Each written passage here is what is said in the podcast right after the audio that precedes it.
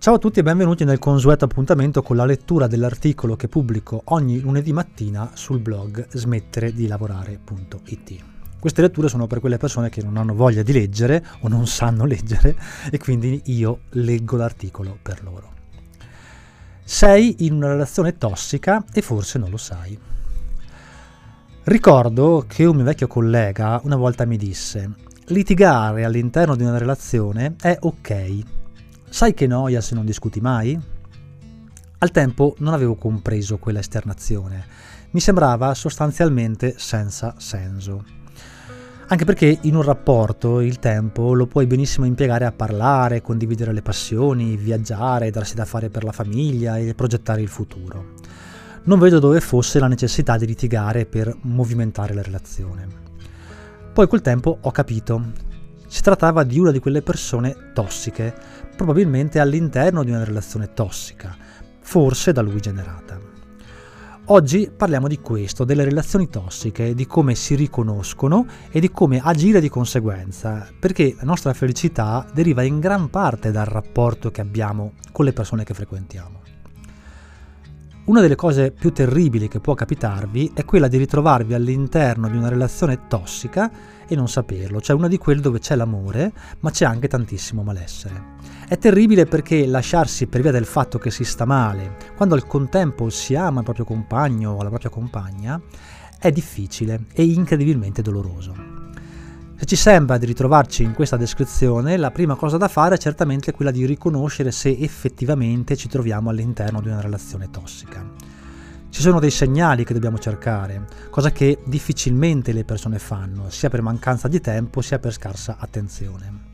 E poi alle volte, esattamente come capitava al mio collega, si reputa normale litigare all'interno di una coppia, magari perché siamo stati cresciuti in una famiglia dove i nostri genitori litigavano spesso ma in realtà tanto normale non è.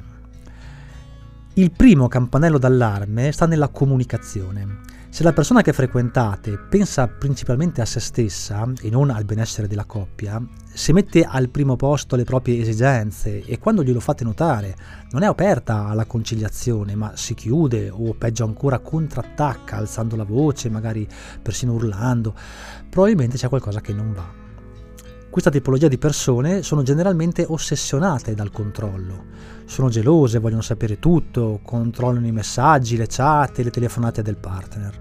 Agiscono in questo modo perché hanno un'idea di amore rigida, utopistica, irrazionale, che può avvicinarsi persino al delirio. Se il partner non si comporta secondo le loro aspettative, scattano le litigate.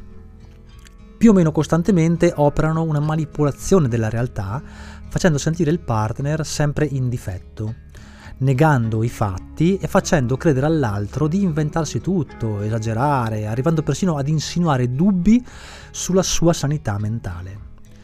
Nel farlo tendono costantemente a sminuire l'altro, lo fanno sentire incapace, inutile, questo per ritagliarsi un ruolo fondamentale e dominante nella coppia.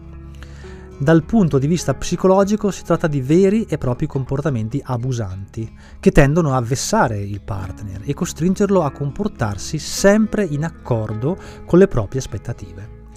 Nei casi più estremi questi atteggiamenti possono sfociare anche nella violenza fisica, di solito prima solo sotto forma di minaccia e poi messa in atto concretamente.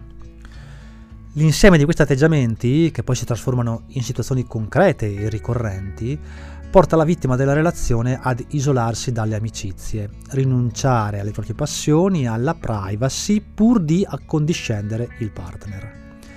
Finisce così la vittima ovviamente per vivere in una situazione di stress costante dovuta alla perenne paura di fare qualcosa di sbagliato o provocare reazioni spiacevoli nell'altro. Se vi siete anche solo in parte identificati in questo racconto, allora è possibile, non è certo, ma è solo possibile, che vi troviate all'interno di una relazione tossica. In questi casi è molto importante non essere superficiali, banalizzare o far finta di non vedere. Non esistono solo i carnefici narcisisti e le povere vittime inermi. Nelle relazioni ci sono infinite sfumature e diversi livelli di tossicità. Non serve incarnare perfettamente tutti i tratti della relazione tossica per stare male, basta molto meno. Il rischio più grande che tutti quanti corriamo è che relazioni come queste si protraggano nel tempo, diventino sempre più profonde e il legame tossico si solidifichi anche per altri fattori. Si prende casa insieme, si condivide il denaro, nascono dei figli, ma tutto questo all'interno di un'altalenante cornice di malessere. Per questo è importante riconoscere presto le relazioni tossiche ed evitare di stringere rapporti di difficile risoluzione con persone che si comportano nel modo descritto. Questi individui, di qualunque sesso siano, che siano partner o soltanto amici, vanno eliminati dalla nostra vita il prima possibile, perché più passa il tempo, più diventa difficile farlo e il rischio che si corre è quello di poi autocondannarsi ad una vita di infelicità.